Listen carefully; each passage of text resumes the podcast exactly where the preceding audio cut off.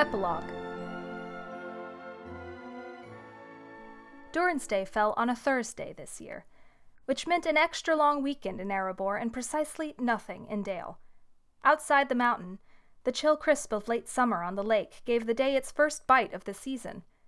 In the city of Dale, mothers wrestled children into sweaters and coaxed to life the great fires that they'd spend the rest of autumn and winter chasing those sweater clad children away from.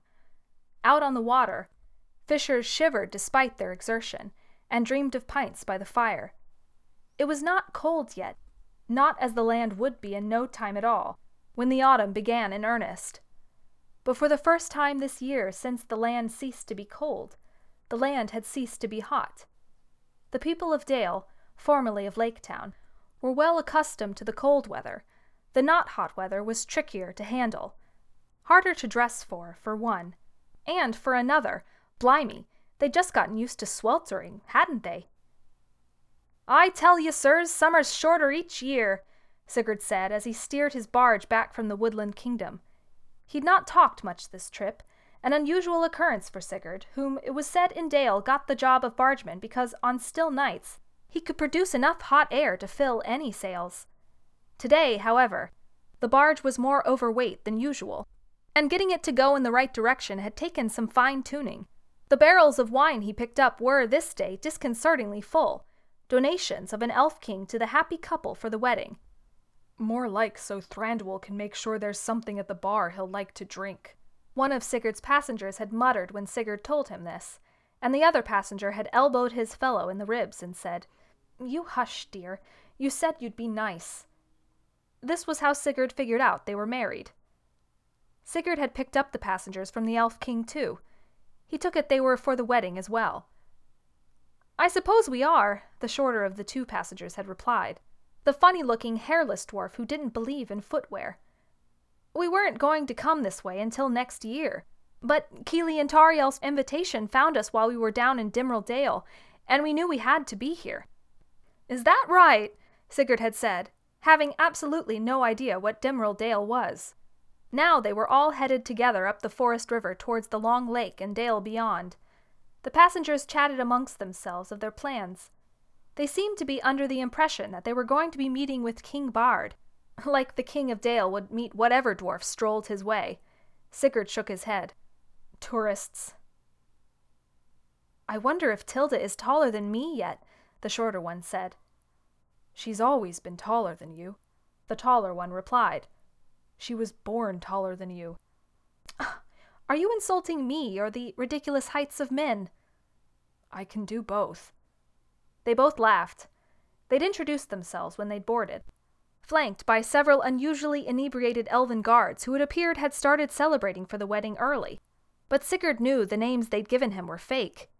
One said his name was the same as that of the Mad King that had buggered off three years ago. The other said his name was Bingo or something. Obviously, neither were real, but the gold was, and never let it be said that Sigurd discriminated against good money.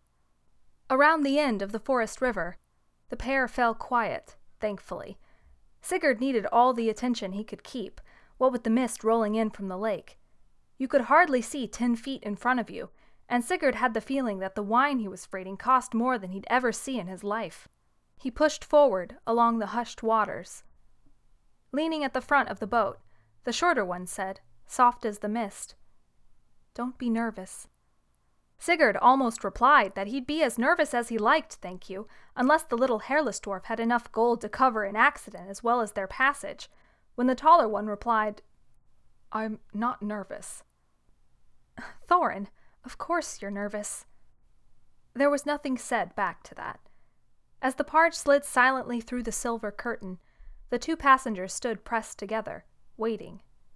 Their hands rested on the railing. They peered into the shroud. Sigurd knew their type.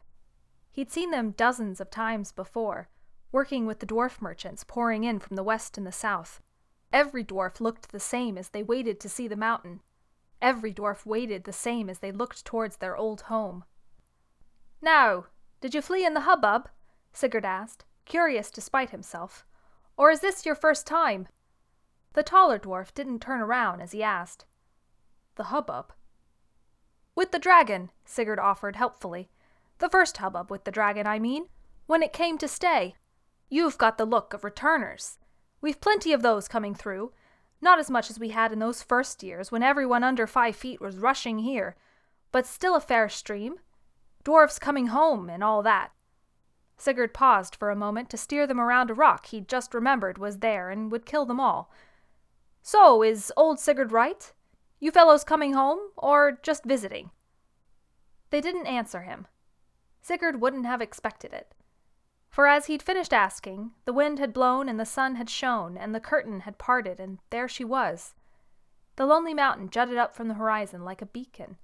He supposed she must look something like a lighthouse to dwarfs trying to find their way to the rocky shore. The shorter one reached over and held his fellow's hand. The taller one brought his hand to his mouth. Then they embraced, so tight you couldn't tell which one of them was doing the shaking and which was doing the comforting. Sigurd nodded to himself. He was always right. Are you ready?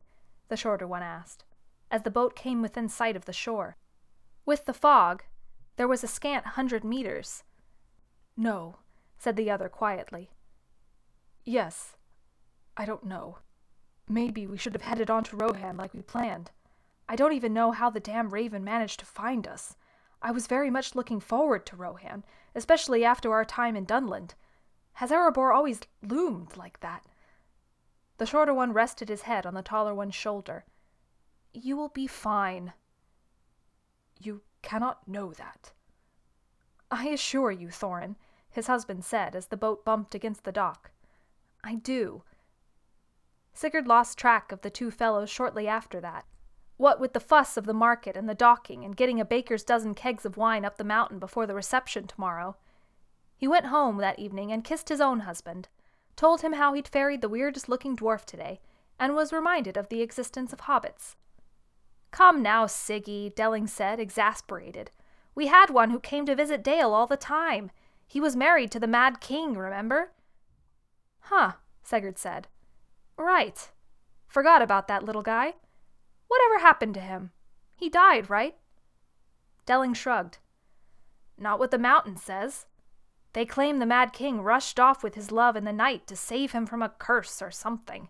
Mind you, I remembered hearing about how the king dangled that same hobbit off a parapet just for crossing him. I wouldn't be surprised to learn he'd finally offed him and then ran off to avoid being caught. Sigurd scratched his chin. A memory replayed. The passengers undocking, the taller one wavering, the shorter one taking his hand. They took hands a lot in the short time they'd been on his boat. They'd laughed together a lot, too.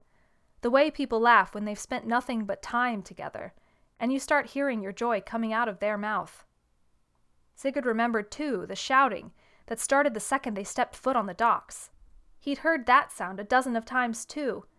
It wasn't just the dwarves coming home prone to get weepy eyed. The dwarves greeting them bawled just the same. Sometimes they get so jumbled up whooping and cheering and crying and hugging on the docks that you couldn't tell who was arriving and who was receiving. Everyone looked like they were coming home. On the docks this afternoon, a fierce looking dwarf, bald with a hell of a beard to make up for it, came sprinting up when Sigurd docked. His armor clanked at a frequency armor didn't normally clank at, except when a battle was going very, very wrong. That was how fast the dwarf was running towards them and the taller of Sigurd's passengers froze just in time to get tackled. Rookie mistake, freezing up like that. You gotta stay limber when you get hit. The new dwarf nearly knocked the other one clean into the water before the hobbit grabbed the new dwarf's clock and held. Dwalin, he chided. Don't kill Thorin yet, you just got him back. I ain't killin' anyone, the dwarf called Dwalin said back, with a grin like a bear. The dwarves pulled themselves up without letting each other go and then, without even a moment's pause, they smashed their foreheads into each other. Sigurd had shared a look with the hobbit that he could now identify as dwarves, honestly. Then the two dwarves were embracing so tight you couldn't have gotten a finger between them, taking turns picking the other up and spinning them around, laughing, roaring, crying in that way that they'd both probably deny it later. Dwalin broke away for a moment long enough to make a grab at the hobbit, who jumped back and said, I'll wait until you two are done, thank you. My skull is far, far softer. Sigurd remembered the hobbit standing on the docks, crossing his arms and smiling. It was a quieter joy than the one the dwarves were bellowing at each other. It looked like it burned just as hot. I told you, was the last thing that Sigurd heard the hobbit say to his fellow as they headed into town. I know, said the dwarf, who leaned down and kissed his husband. I know. Welcome home, you vagabonds! Dwalin cried and scooped them both up in his arms. And then there was the wine to be unpacked. Sigurd had easily turned away from the scene. After all, he'd seen dozens like them. Nah, he told his husband as they sat together by the hearth, putting up what fight they could against the first chill of autumn. I bet the Mad King and his burglar are living happily ever after. Yeah? Delling asked, getting up to set the table. Sure, just as much as anyone does, said Sigurd, who was leaning forward to check what was on the boil for dinner.